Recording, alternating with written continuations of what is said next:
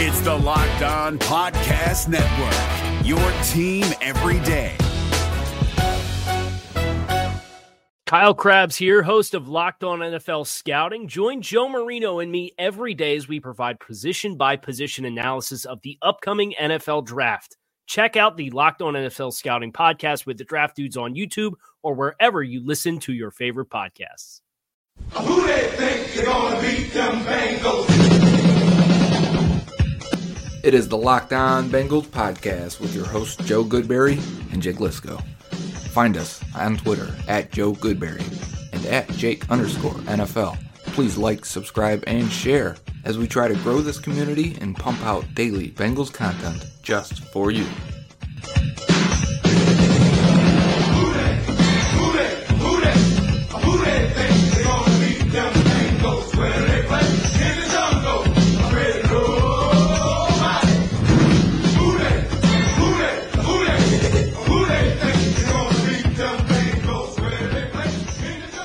This is David Harrison of the Locked On Commanders podcast, and this episode is brought to you by Discover. Looking for an assist with your credit card but can't get a hold of anyone? Luckily, with 24 7 US based live customer service from Discover, everyone has the option to talk to a real person anytime, day or night. Yep, you heard that right. You can talk to a real human in customer service anytime. Sounds like a real game changer if you ask us. Make the right call and get the service you deserve with Discover. Limitations apply. See terms at discover.com slash credit card. What up, Bengals fans, and welcome to another episode of the Locked On Bengals podcast. Joe introduced us. As always, you can find the podcast on the Himalaya podcast app, on Google Podcasts, iTunes, Spotify, you name it, we're probably there. This episode also brought to you in part by Blue Chew. Today we continue our countdown to kickoff. We talk about Madden rookie ratings. And uh, there was a 40 yard dash hosted by a former Bengal. I don't know if any of you saw it. I think it was like a pay per view event, but there were some highlights on Twitter. And also a stat that I don't want the Bengals to be last in, and they are. Hmm. Yeah, like in, in a vacuum, it's not a bad thing, but in, Right. in the context of the league, it's probably not great. Yeah. Yeah. Yeah. You, I was going to say, you do anything fun for Canada Day? Because we took a day off there, Jake. I don't really celebrate Canada Day. How do they celebrate Canada Day? It's the same as 4th of July. Okay. It's it's Canada's birthday. Get together. They have fireworks? Yeah, there's fireworks. Some of my friends went to fireworks. My birthday was sat- was Sunday, so for me it's just the day after my birthday. Right, right. But Yeah. but there there are reasons not to celebrate Canada Day. There are reasons not to. okay. There, there's some pretty significant uh, political baggage to, to Canada Day as as um, indigenous rights and, and Ah. indigenous land. It's it's a similar issue in the states. I think it's much less talked about Yeah. in, in the U.S. than in Canada. Yeah, because I was going to say, uh, 4th of July, though, is pretty widely celebrated. Yeah, but you would have the same issues probably if you talk to Native American groups in the U.S. Oh, for sure. Yeah. Yeah, I live in a, a very uh, well represented area for Native Americans. I'll see what they say. I mean, Yep. the U.S. Uh, we're, let's not get into politics. Today's No, countdown to not. kickoff. This is this is two episodes in a row. I'm getting in trouble. You are. A lot of comments. Yeah. Well, a lot, like three. Well, I mean, I, I didn't mean about that. I mean, overall, the interaction's beer. been pretty good. about a lot of different things. Oh, really? Are you getting some messages? No, you've seen Oh, okay. So it's been a lot of interaction on Twitter. It's been nice. Yeah, it's fun. It's funny. Uh, today's countdown to kickoff features the best number and also the worst number. Yeah, that's fair. That's extremely fair. if you have if you've lost count with us, that means we're on sixty nine and sixty eight, and you know who both those guys are. Does anybody know who 69 is? If you know who 69 on the Bengals is before we tell you, I'll be proud of you. Right, you've got five seconds to guess it, and it's not Jack Mehoff. All right, it is Niles Scott, defensive tackle. Niles Scott was a four-year player at Division Three Frostburg State, which is not north of the wall, but is in Maryland.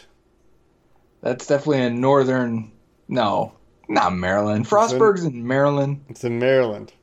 Jeez. He played 43 games at Frostburg State, had gotta be- 43 tackles for a loss and 25 and a half sacks.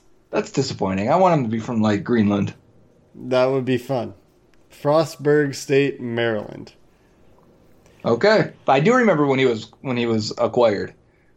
He was, he was a defensive tackle for the Broncos, and uh, Yeah. Bengals got him off the practice squad or waivers. I don't remember. Signed off the Broncos practice squad on November 22nd, 2018.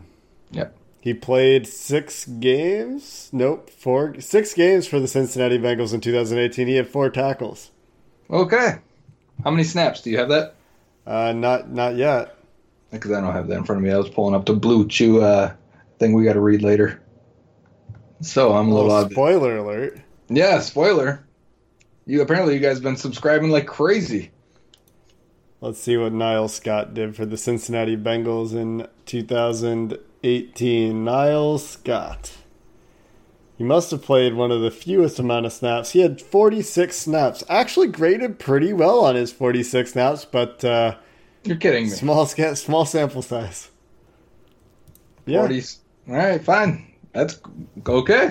yeah. There's another guy to add to the mix of. Uh, I I don't have a grade on him. You know, I was when we originally were going to do this countdown to kickoff. I thought, well, I have grades. Last year, I did a top 50 Bengals players, did a scattering report on every single player for the Athletic, and I thought maybe we'll just do something like that.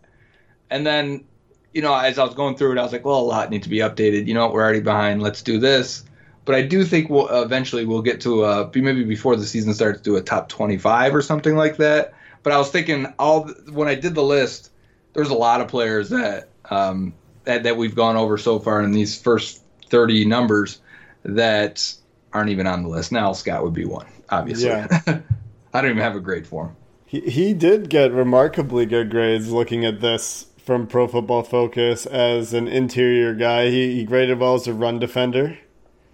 Uh, pretty good tackling grade where he had tackles, which is only the first three games he played in. So he's mostly out there at 280 as a run defender on the interior, which is Interesting. weird. Yeah, so he definitely has to be a three tech, right? He you I was gonna say- generally, but against the Chargers, Pro Football Focus has him listed as a nose tackle, which means he got more of his more of his snaps in nose than anywhere else. I think. Chargers were dealing with some stuff because I remember uh, who else was it? Ringo had his best game versus the Chargers, and I want to say Billings also Sure, because we talked about both those guys, and I remember you saying the Chargers. Chargers still handily won the game, Was it handily? wasn't it?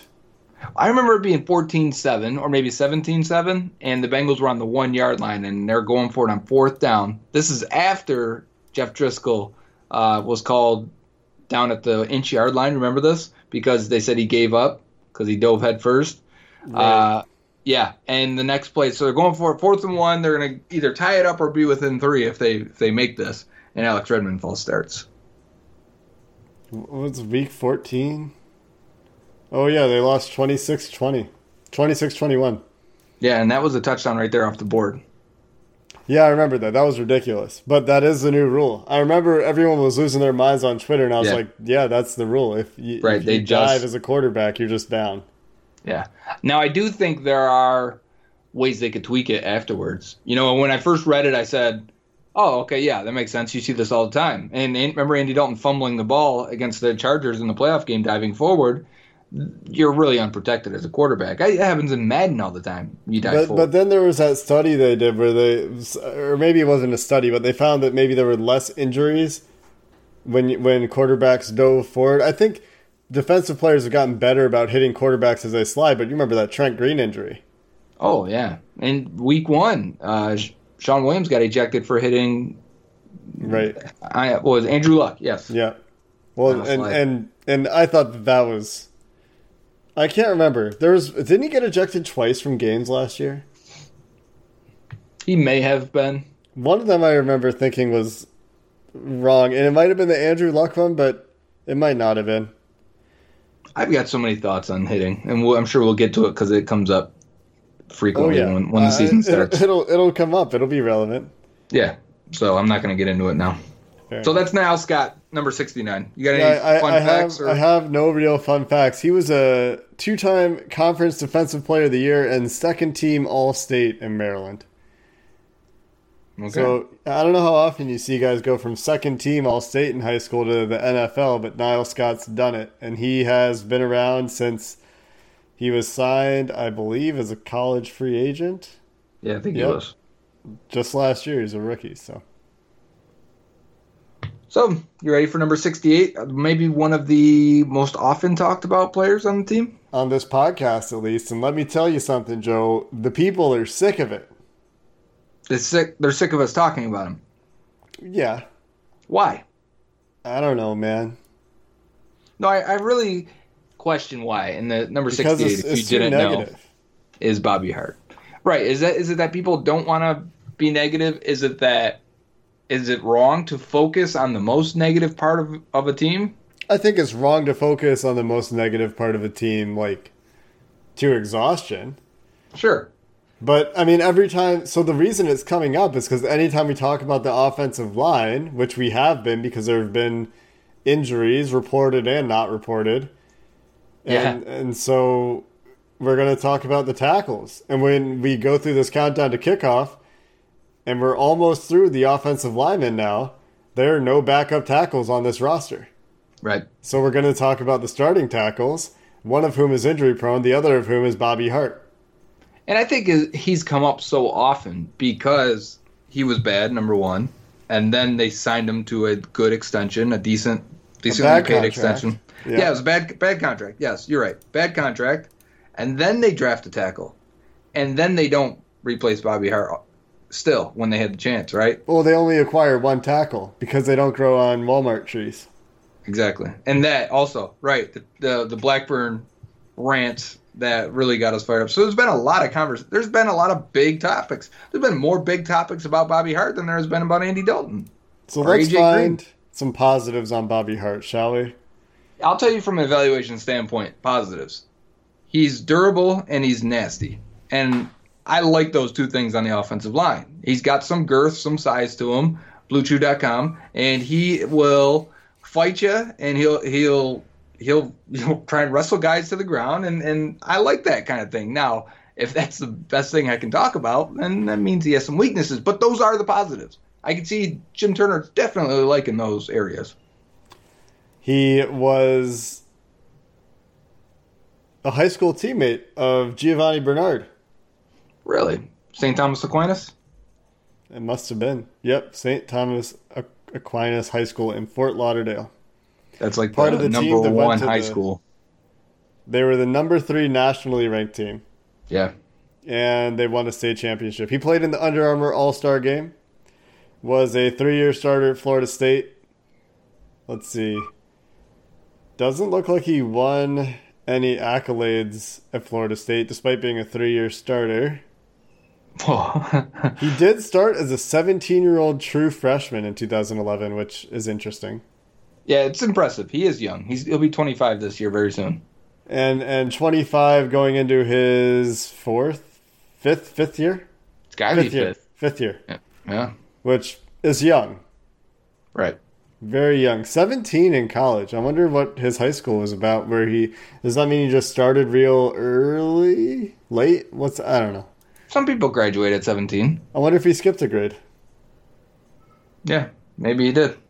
Uh, Usually, when you're an athlete, though, they may help. They sometimes they hold these guys back so that you're on the other end of that, you're, where you're Yeah. one of the older guys on the team. Yeah. Yeah. Uh, he had, I'd say, four, five pretty good games last year. The first was week three against Carolina. He had a 79.7 pass block grade. Okay. Against Miami in week five, he had a 70 pretty much across the board, a little bit worse. Against Pittsburgh in week six, he had another 79.8 pass block and grade. then the Bucks. And against Cleveland in week 12, he had a 75 run blocking grade with a 68 pass blocking grade.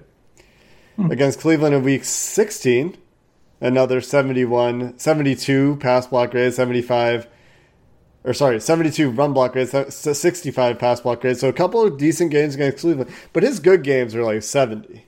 Right. where they're those are his good games.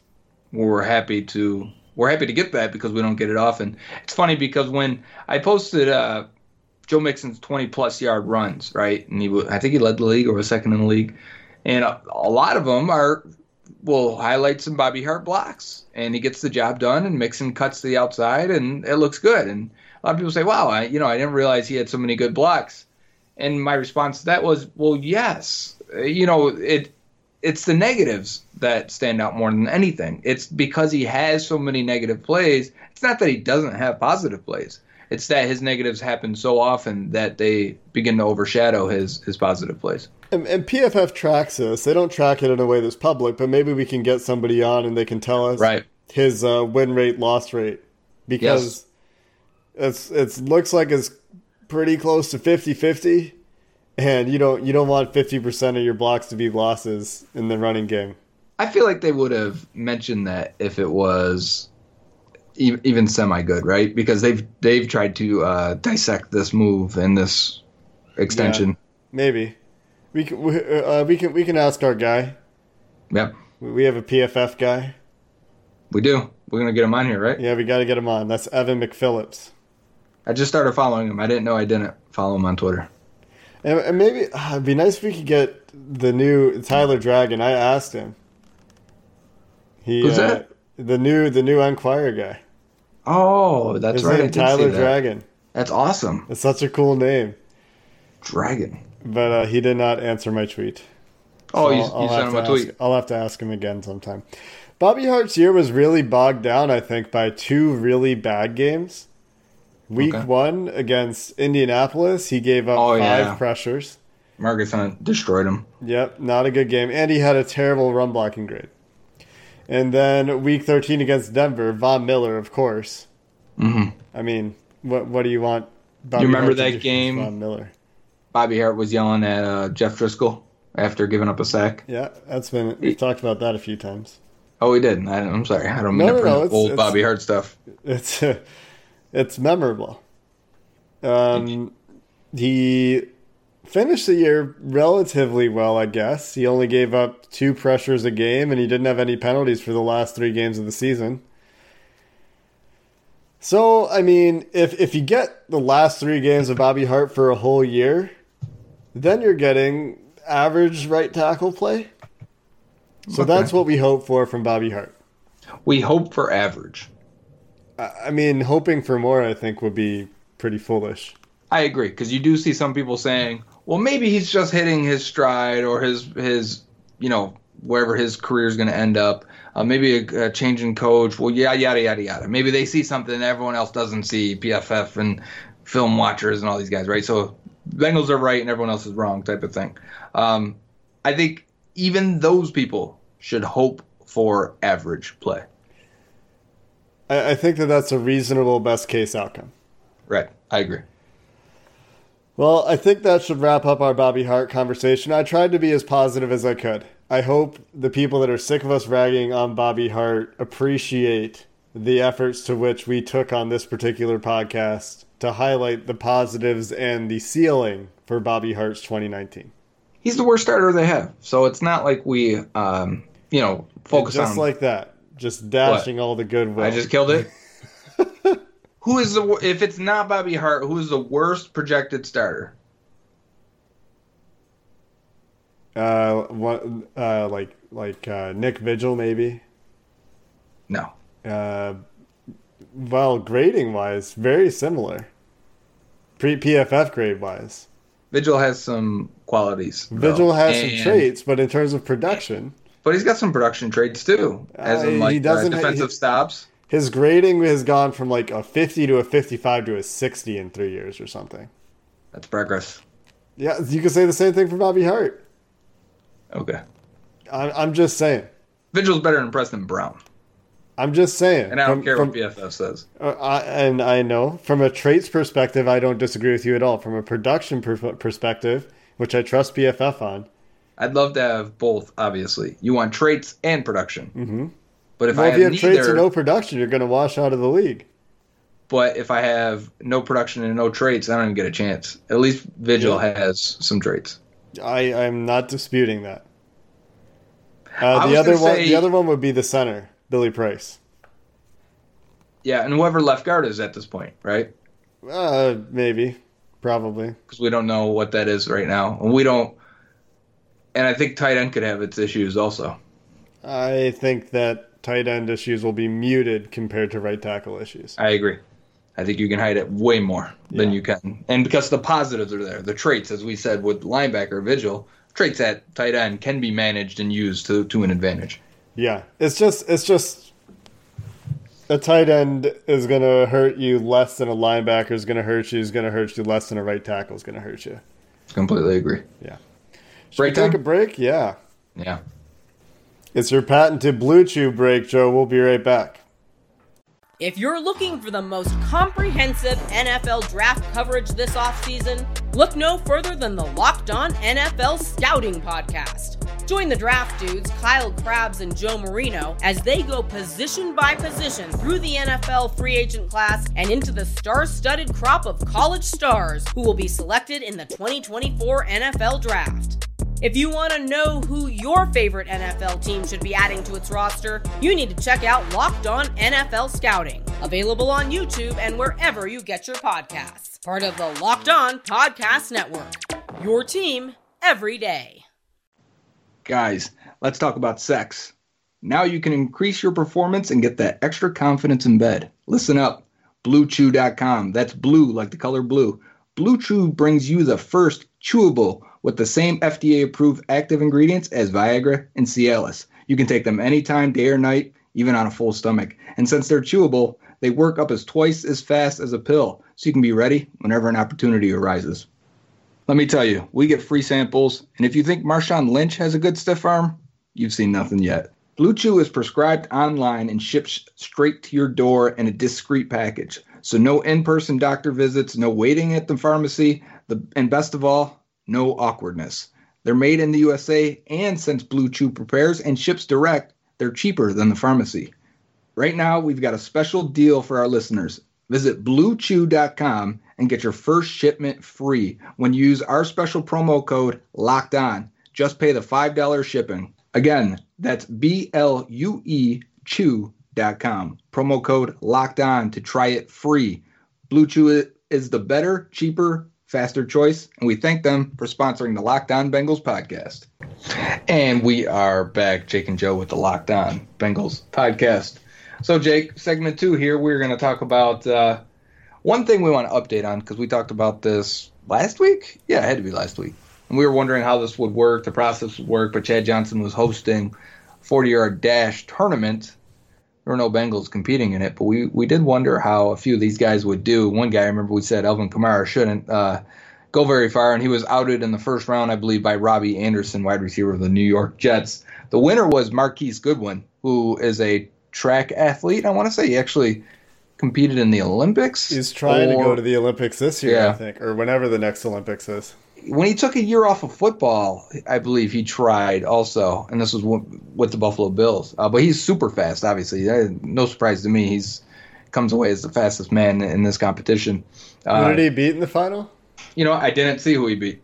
Uh, that's what I was going to look for. It was a guy that I, I didn't recognize the name, and I wanted to click on it to see, uh, get some information on him because there was a couple to- guys there that were fast, but like backup, backup, backups. I'm trying to find a uh, a bracket, like the a results bracket, and I can't. Well, I um, I used the Google machine for for mine. You, did you find a results bracket? No, I did not. I just Googled to see who won it. All right, the results are on Yahoo Sports and Pro Football Talk. Marquise Goodwin beat Donte Jackson by 0.05 seconds. So I guess it's a little bit more than I than it looks like. 0.05 seconds is really not that much, which maybe puts that into context a little bit, right? When you have like a guy that four, runs a four, four, two versus four four seven. yeah. I mean, that that sometimes that's a big deal at the combine. Not a big deal, but you know, And Donte Jackson was fast. He was a rookie last year at LSU. Intercepted the Bengals in that Week Three game two times, I believe. yeah, must be a starter then, huh? He is a starter, rookie starter. Well, was now year two. Interesting. There are a couple of free agents in it. Jacoby Ford isn't on a team. Charles Charles James II isn't on a team. There's a one million dollar prize, so I guess it shouldn't be surprising that some not some uh, free agents showed up. That's a lot of money to win. Jacoby Ford's still kicking around, huh? I mean, he's a free agent, but he was good. Remember him as a return man? Slot guy? I remember Jacoby Ford. Yes. Yeah. Ted Ginn did not show up. He sparked the idea and did not show.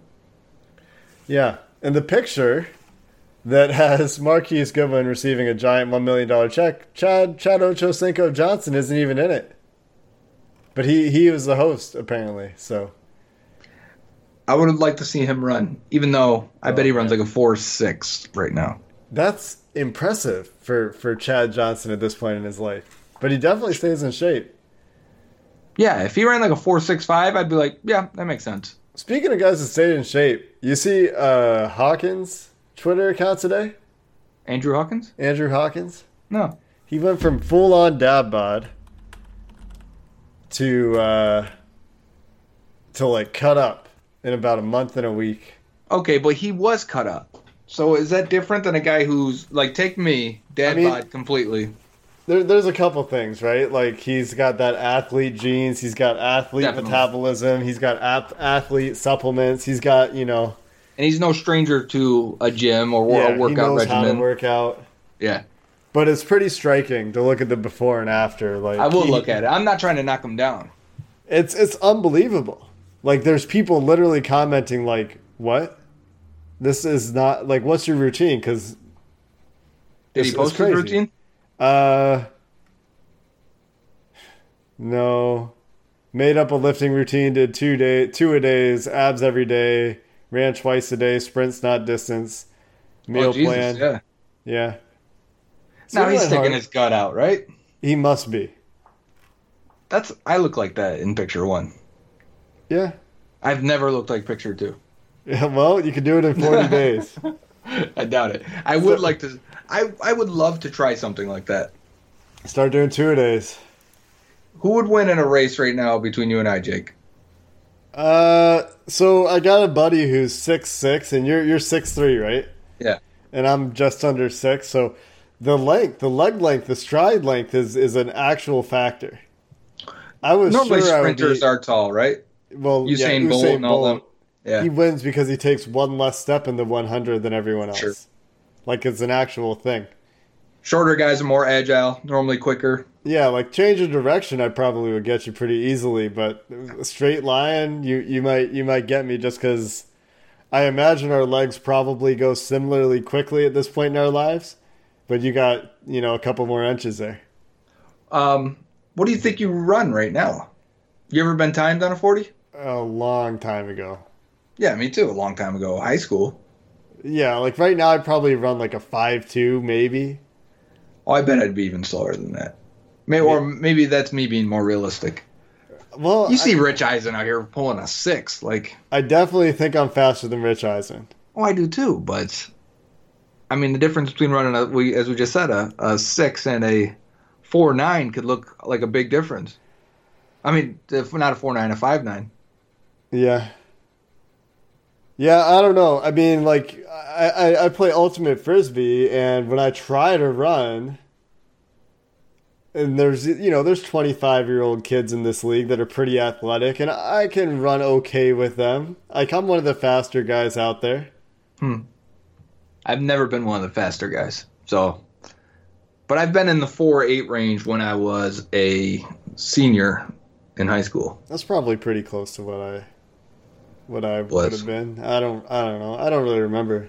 So I probably Let's say I run a five five now, because that's the only thing I will do. Is every once in a while I'll be like, "Ah, I'm gonna go for a run, and I'll run around. But um, I do wonders. I'll do the Hawkins diet and training regimen for two months. Right? What do you say? Forty days. I'd like to test.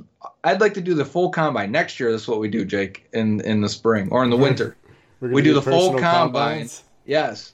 And then we work out. It'd be like the average Joe combine. So you work out and or you do the combine and then you work out for a training regimen. This would be a great for like a sports training facility to take the average guy. Here's what his numbers were. We're going to train him for 2 months. Yeah. Now look at his numbers. Yeah. I'm sure people do that. It's got to be up there somewhere. You know Somewhere- what's really be hard? I tried. I tried broad jumping. Oh, I can't jump. It's so hard. I think my broad jump's like six feet, if that. I don't even know. I It's so awkward. do it on the sidewalk right now. I'll probably get two blocks on the sidewalk. What is that? Five feet, six feet? That'd be pretty good. That's a, Yeah. I can fall forward for six feet. oh man, what else are we going to talk about in this segment? We had we had dead money. No, this is or yeah, I guess so. Fine. So the one the the thing I hinted at earlier was uh the Bengals are now I should pull up this so I should read it exactly unless you got it up in front of you. Um but the Bengals rank last in I'm looking for the time period, but in dead money since my I got it. I got it. my got Twitter's loading very slow. All right, so from 2011 to 2018, Nick Okay. Court or Corti Corte looked up dead money by a team, and the interesting thing about this is I'm not sure if this is bad necessarily, Joe, but the Bengals are last. They've spent the least amount of their money on dead money since 2011. It's in- interesting to see the top 10 and bottom 10. In the company with Cincinnati is Pittsburgh, second to last. Yeah, they've run very similar as the Bengals. in many ways actually Yeah. just more successfully a quarterback for the most part Right. You Um, swap Ben and who the Bengal and you know the Bengals since Palmer have struggled. Eh, I shouldn't say that. That's not fair. What I mean is they haven't been as good as Ben. We did this comparison just a couple weeks ago when I was looking at these numbers, and Yeah. uh, you know, so if you swap them, you could see similar success for Cincinnati. Man, I'm stretching it. Yep i think so so so there's pittsburgh's 31 with 4 million dollars more than the bengals so very very close and then atlanta kansas city green bay tennessee baltimore minnesota washington new england so a lot of those teams very good Yeah, you'd like, to, but you know what? When you look at Green Bay and then you look at New England, obviously those are the top quarterbacks. But then you go to the top, the teams that have wasted the most. New Orleans is number two, and you know there's maybe the top three quarterbacks right there. but but the rest of the teams in the top 10 actually i guess it's pretty balanced right so pittsburgh Yeah, um, Green Bay, Baltimore, New England. Those are the Super Bowl winners. No, Baltimore was was longer ago, right? and so is Pitt was a while ago, but Atlanta has gone to one. Yeah, and in the top ten of most dead money, Colts they have one, right? Manning, Yes, uh, yeah. Since so, so, Seattle, since 2011. Yeah, yeah. We're, right. uh, I don't know if Arizona went to the one. Wasn't Carson's last one since 2011? Carson didn't go. That was Kurt Warner. Oh, right. Never mind. Carson was hurt. Uh, and then New Orleans, obviously. Yeah, but Seattle, right? Seattle and Indy and New Orleans. And I don't know if Indy was during since 2011 because 2012 was Andrew Luck. So it doesn't really tell you much about Doesn't whether they whether they have, I feel have like I won can- or not. I can write I the narrative after. Well, but you can't really. Well, like say like Cleveland. Okay, that makes sense. They took that Brock Osweiler twenty million dollars. They've cut and turned over the roster every time they got a new coach. Makes sense why they have a lot, right? Um, but then you come down to Cincinnati. Why you know? So that's, that's the number one team that has wasted the most. Team that has limited their their dead cap. Um, Cincinnati at 19 and a half million. Why? Because really, when they sign a contract, they honor the contract. That's part of their effective guarantee. That's that's really the one chip they have for why they don't throw more money at people. Is they say we sign you for four years, you'll see all four years. Uh, so that makes sense. Yeah. I mean, but you could say the same then for most of those teams because they're, you know, you're talking about a difference of that's nine years, right? So you're talking about a difference from New England at 23 to Cincinnati at 32, $12 million, like $1.5 million of dead money a year. Yeah. It's not that And if- much. And when you look though, these I bet these would these bottom teams would seem to be some of the best drafting teams since 2011. Also, Cincinnati, Pittsburgh, Atlanta, KC, Green Bay, Tennessee. Uh, you know, if they would have hit, if Mariota's would, if Mariota takes a step, they're back in, and they've been to a playoff game. Uh, Baltimore has consistently competed. Minnesota's been a playoff caliber team. Uh, Washington's only weird one in there. That Washington's in the they're low. AFC East. So everything NFC is East. weird. Yeah, NFC it's hard yes, for them, right? And then New England, of course. Yeah. So you could say that maybe good drafting leads to not going out in the free agency and, and dumping bad money on, on players. I'm, why, how is New Orleans that high though? Because they, they do weird stuff every year to just Yeah, they keep trying to go on runs with Brees while he's still there. I forgot about that. They're always uh, like They're right up against or, or redoing contracts. Yeah. yeah, Every year. yeah. That's So it's interesting and it's expected. I don't know if it tells us anything because those bottom 10 teams in dead cap money are, are pretty good. Uh, Yeah. And I think it tells us that those teams, like you said, they, they might draft a little better. They might plan a little bit better to avoid dead cap specifically. We know Cincinnati wants to avoid dead cap like the plague. Right, at all costs. And that's why I say I don't want them to be last. Because if they somehow over the next eight years be were a middle of the road team, I'd say, okay, they've changed their ways. They've done some things differently. They've taken more chances. I would say that most of their dead money's probably been in the last few years. In that Yeah, I know. We've we've done this, right? Yeah, George Iloka, Vontaze Yeah. Burfict, things like that, where it's just, you know, two and a half million, three million, which is out of the ordinary for them. Um, for them, that's like a plurality of their of Yeah. their dead cap spending. Exactly. Whereas I feel like some of these teams at the top are either forced to make risky moves because they're bad, or they see a window opening and they're trying to hit it. Yep. You know, so Some of them are just bad teams too. yeah. I mean, there's a lot. There's ten really good teams, ten really bad teams, and everyone else in between, right? Yeah.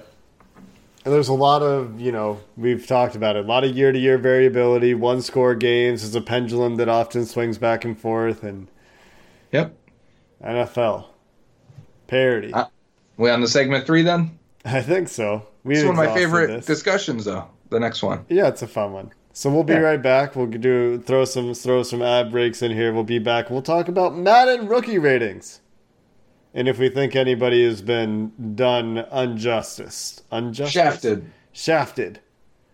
Blue Chew. we'll be right back.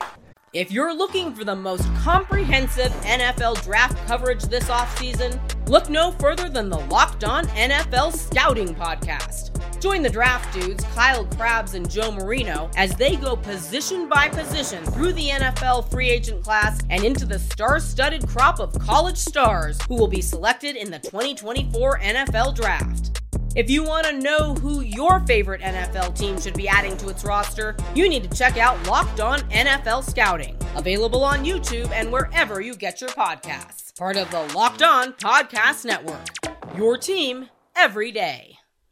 And we are back. You know, Jake, we went to see Toy Story 4 today before we get into the Madden ratings. Um, as a grown man with kids now, but Toy Story was from when we were kids, right? Mm-hmm. How many times is it going to make me cry before they're just done? Every time. Right. Is that what it is now? We're like, we're going to have a little bit of fun and then we're going to punch you in the gut. See you in two years. That's that's the Toy Story formula. Did you see Aladdin? I did not. You haven't seen Aladdin yet? No. I'm uh, I'm very excited for um, Lion King. Lion King. Yeah. My kids have been into Lion King hardcore. We've watched it maybe every other day lately because they my daughter went to a play where they did Lion King and then she's been she's wanting to watch it, sing it and so now I wonder, you know, that's kind of weird. I guess it's a classic. There's the, the, the animated Lion King is perfect. And to redo it, you don't think the animated Lion King's perfect? Your Oh no, I do. there- I do. Oh, okay. that was that was reaction to the Madden rookie ratings that I'm looking at here. Oh, okay. Well, you might as well get into that instead of ranting on movies. But for them to remake it is just, uh, I'm concerned. All of the remakes, well, I should say two of because I've seen I saw Beauty and the Beast and I saw Aladdin and I loved them both. I thought Beauty and the Beast was okay. I think the animated Beauty and the Beast is fantastic. I thought I thought it was pretty good. And I think the the previews of this Lion King look great. They got James Earl Jones back. Yeah, that's cool. But you know what though? Jeremy Irons as Scar in the animated is so so good. I think he won an award that He year did. for that. Yeah. Yeah. So Madden rookie ratings. The biggest surprise for me. I know mine too. There's Say it two at the same right time. in the middle. Well, Okay. Stanley Morgan No. so I guess there's three. I, I have. Th- I, no, there's actually a lot of surprises. I take it back. I'm surprised by many, many things. So I'll go down my list. Rodney Anderson is their fifth best rookie. Stanley Morgan as their sixth best rookie. Deshaun Davis with an 81 for speed. What? And Michael Jordan at a 58 overall. Okay. Yeah, Michael Jordan 58 overall. Actually, that didn't ring a bell. My surprises are Drew Sample at a 71, considering Jonah Williams is a 72. For me, they couldn't have been more opposite ends of the spectrum. Is this grade afterwards? You adjust it after they're drafted? I think that's weird. Um, So to be fair, Jonah Williams is their top rookie tackle, and Drew Sample's like their fifth rookie tight end. okay. Then something's weird there. Something needs to I be think- adjusted. I think they have some weird ratings changes. There's I don't know somebody that knows more about Madden than me commented on it. I think we should get someone that knows more on here. Someone who, who potentially has a hand in ratings. I'd love to talk to them and talk to them specifically about the Bengals. Once do are the full roster's not out though, right? No, just the rookies. Right. So when maybe we, when we get closer to that, we can have more But discussion. who who is that? Oh, I mean, I remember the guy who used to do the ratings, Donny Moore was his name, or am I off on that? Um, called himself the ratings czar, but I don't know who does them now. I used to, you know, care, but no, I don't. Uh, but I, I do enjoy ratings. But people have said that it's a whole new system this year. So what Yeah. used to be a 70 isn't, you know, maybe we need to reevaluate how we feel about this. Maybe they're just creating a larger variance or a larger gap between the tiers. Because the highest graded rookie was an 80, which was uh, the Alabama Quinnen Williams. Yeah, that makes sense. That's fine. Mm-hmm. So it, it looks like, and they're getting all the way down into the 50s with draftable guys in the fourth round. Ryan Finley at 56. Yeah, that They're, they're Like- really trying to spread it out. that seems quite low. Yeah. For, I think so, like because isn't isn't as low as it goes like 50? No, they can go. They, you you can see guys in the 40s. In the yeah, you used to see guys in the 40s. Now maybe if it's a new system, we'll see that more often. Somebody wrote about it. Well, maybe we should read that, but maybe we will, and, and we can pick this back up. But sample being a 71 to Jonah 72. So if we were to say, okay, well, Jonah being the top tackle is a 72, and this wasn't a wasn't a there wasn't a stud tackle in this class, right? There were some good ones, but I think And, and I think that they were generous on Jonah Williams' agility based on his testing. Mm. Compared to Drew Sample's athletic numbers here, he had an 82 speed, 87 acceleration, 80 agility, and 71 strength for Sample. Mm-hmm. They gave Williams 69 speed, 80 acceleration, 71 agility, 84 strength. okay. So I think they might have even been generous with Jonah Williams' agility based on his testing. I love that you're bringing up the individual stuff because this is a big thing for me, and I'd love it one day, or if they put it in the actual game, I, I would have unended amounts of fun, or more fun, I should say, is if they hid or give me an option to hide the overall rating. Mm-hmm. I think I want the individual rating. I don't want mm-hmm. the overall. I think the overall makes it whereas if I'm looking at it and I need a new starting running back and I got a guy who's a 77 and a guy who's a 75, I'm going to give that guy a 77 a, a chance to play first. Now, I will look into it and say, well, I may want the guy who's faster. I may want the guy who can catch better, yada yada. But that's And the what you should difference is like on. the difference is like awareness because Right. awareness has such a big impact on their overall ratings. Right. I should want to go out to practice and actually do the practices and feel the differences between these guys and say, well, I don't care that guy's a 71, this guy's a 77. This 71 moves better. He Yeah. fits me better, and Yeah. I think I can win with him. They've done some of that with like scheme fit, Yeah. but it it's, it's not them. it's not like it'd be cool if they could just you know shut off the overall Right. altogether. Close off the overall and let me focus on what they Yeah. do and what they can't do rather than make the decision for me with that overall grade. That'd be fun. Yeah, it's interesting actually looking at this. Ryan Finley got the second low second lowest awareness out of all the Bengals rookies as a quarterback. Huh.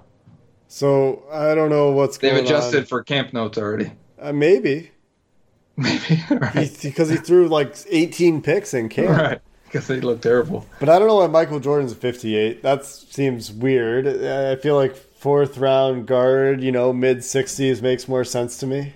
And I was going to say, does this correlate with PFF or something? Are they leaning heavily on those? And then you see Renell Wren at a 68, and you go, nope. Nope, Because they all. were not fans of him at all in terms No. of production. Yeah. And, and Deshaun Davis at a 64. Yeah. I, I think Right. they were very generous with Deshaun Davis' speed. He ran, what, a 4 8? Yes, And he he, has an- should be a 65 speed. He should be barely average. He's got an 84 for his acceleration. Jermaine Pratt, who ran a 4.5, right? Guys has an Yep. 88 for acceleration and 86 for Oh, speed. nice. Ooh, that's So, fun. I mean, those make sense to me, though. Yes, but I, I'm just excited to add some little bit of speed to Yeah. that defense. Oh, yeah, for sure. Linebacker's been a sore thumb for a long time. The fastest players for the Bengals as rookies, there's Ronnie Anderson at an 89, Trayveon Williams at an 89, and Jordan Brown, the corner, at an 89. I you mentioned I, I couldn't get off your face here as I'm watching it as you hold in a burp, but uh, It's tough. It's Yeah. tough podcasting. It's tough. yeah. I'm laughing over here. But Rodney Anderson being a 67. So to put that into context, if you're just listening and you haven't seen these, so Jonah Williams 72, Drew Sample 71. I know he said you already said he's the fifth highest, but after that it's Jermaine Pratt and Renell Wren at 68. All the way down to Rodney Anderson at 67, and we've said, I mean, everyone has said he could have been a second round pick if he was fully healthy. So I wonder if injury and durability and toughness to those you know three grades they use for to to factor in all that um, don't weigh heavily in the overall grade. If you go to the Madden website, you can actually break it down and see all of the individual ratings. Mhm. But you have to like click each one to see. Yeah, but how do they impact, right? Because Oh yeah, yeah, well, but but like you said, we could go look. We could go look at Drew Samples, run block finesse, run block power. Sure. We could see this is what they think of him. and that's what it's got to be for him. Why he's so high. Uh, I was just gonna say because uh, just like when we developed a grading system, each one's got to be weighted differently Yeah. by position. Maybe Drew Sample has a 99 for catching because he never dropped a pass. That's true. Maybe they did give him a high hands rating. Hard to say. Yeah, hard to say. Also, AJ Green talked about how good he runs routes. Maybe they gave him some route running. That'd be interesting, considering maybe it he is. ran just a drag and a hook. Yeah, maybe it is a lot of camp notes. Who knows? But the Madden ratings are out. You can go check them out on the Madden website. You can get into those nitty gritty details. Maybe we'll do some follow up. There's an article on ESPN, apparently, that talked about the Madden ratings and referred to our friend Mathbomb. Oh, really? So maybe they're using some of his combine aggregations of data. Oh, I that'd didn't, be I didn't, awesome. I didn't get a chance to read the article, but I did see that, that the ESPN article mentioned him. Yeah, Kent Lee Platt. Follow him if you don't at Math Bomb. We used him a ton this year. He actually started a thread today, uh, and he, he he did a thread on, on rookie ratings. This is really interesting. So Quinnen Williams, um, seventy eight speed. He matches that against you know the four eight three, the elite defensive tackle stuff. Ed Oliver has a eighty one for speed, and uh, he ran faster, so it makes sense. So Makes far, sense. so good. Nick Bosa got a 79 for speed. Uh, he was a 479, so just a little bit faster than Quinnen Williams. But different position though, right? So that should be is is is a seventy nine. See, this is this is why I'd like someone on. Is a seventy nine equal between quarterback, wide receiver, defensive line, and Yes. linebacker? Yes, It is. The, the speed is not a relative number. It's it's it's an absolute for everybody. Okay. Let's see if we get anything here on. Uh, So I can oh, TJ Hockenson. Sorry, I misspoke earlier. TJ Hockenson's the highest rated rookie in Madden. Knew it. overall. Elite blue No. chip. No. TJ Hockenson. Top rated lying to me. What are you offensive doing to me? rookie. Top rated Okay. offensive rookie. Reading is hard. I, I see. You're getting me. I I am hanging on every word here. All my emotions are riding on on. I don't have time for errors and mistakes. They gave DK Metcalf an 81 for agility, which Kent Lee Platt says is way too high. Yeah, it should be like a 65. But what if 81's like the bottom for wide receiver? Then No. see that's when it's not an absolute, right? Because they're probably comparing to other position or other players at the same position. Yeah, but but I, I think that like when you're looking at, I think you just look at the raw number. Here's what I'm saying. So like a defensive end that has okay agility gets an 80. But DK Metcalf that gets terrible agility gets an 80. Yeah, You know what I'm saying? It should be lower, is what Kent Lee Platt's saying, Well, I agree if it's an absolute rating across the and board. I think it should be for for for the raw athleticism stuff. No, I agree. I think that would make me feel the game. I, I agility and acceleration, change of direction is really what I feel like needs to be adjusted in Madden more, based on Yeah. previous games. Because I only Yeah. played about maybe ten total games last year. Well, and how much do these things really translate? Right. Well, you can use sliders to, if it if it doesn't translate enough, you can slide it more so Yeah, that you feel faster or, There's or just- more agile. There's just And I, I don't mean individual make- rating. I mean overall for the game. There's just nothing that's going to make Madden actually feel like football. Well, there's a fine line between simulation and fun, right? Yeah, but like, like the, the way that stuff gets simulated is not fun because like the Agreed. same stuff works over and over and over. Agreed. So they they toe the line of we want to be a simulation because we want it to be playable like actual football, and try to toe the line of fun to where yeah this play works. So what? And that's okay if it's like we're playing blitz and there's only six plays to choose from. But when there's 80 plays in your playbook and four of them work and you know they work, so you keep going to them. Well, that is not simulation. Do you know what I'm saying? Yeah. it's kind of hard to balance that. And I'm not. I don't want to defend them because I think when there was competition out there for the NFL rights, that's when we got our best games. Bring back competition. Yes, That's that's the moral of the story. Joe's a for today's episode. Competition good. Competition is good in this You case. love If you're a consumer, competition is good. You love competition. I saw you say that. I'm not Love competitive. Look at him. Sneaky argument. He thinks he's so sneaky. He's so proud of himself. Ah, Jake, you agree. I think you just try to disagree for fun. Is that what you are? What is Uh, the word? mom, for- my mom would agree with you. oh, she would. I was a debater in high school. That'll do it for the Locked On Bengals podcast today. Tomorrow we'll be back. Uh, it'll be Wednesday's episode, so not a mailbag, but we'll probably take a couple questions. We have some more counting down to kickoff to do, and that's that's about it. It's early July. We're three weeks away from from training camp. Here we are. Let's go. I'm ready for camp. I, I'm surprised we're halfway there when we said six weeks originally. Yeah, we've we've done pretty well. Anyway, you can find the podcast on Himalaya, Google, iTunes, Spotify, more places. We're brought to you by Blue Chew today. Until next time, Bengals fans, have a good one. Hey, Prime members, you can listen to this Locked On podcast ad free on Amazon Music. Download the Amazon Music app today. Is your team eliminated from the playoffs and in need of reinforcements? Maybe it's time for a rebuild, or maybe they're just a player or two away from taking home the Lombardi Trophy.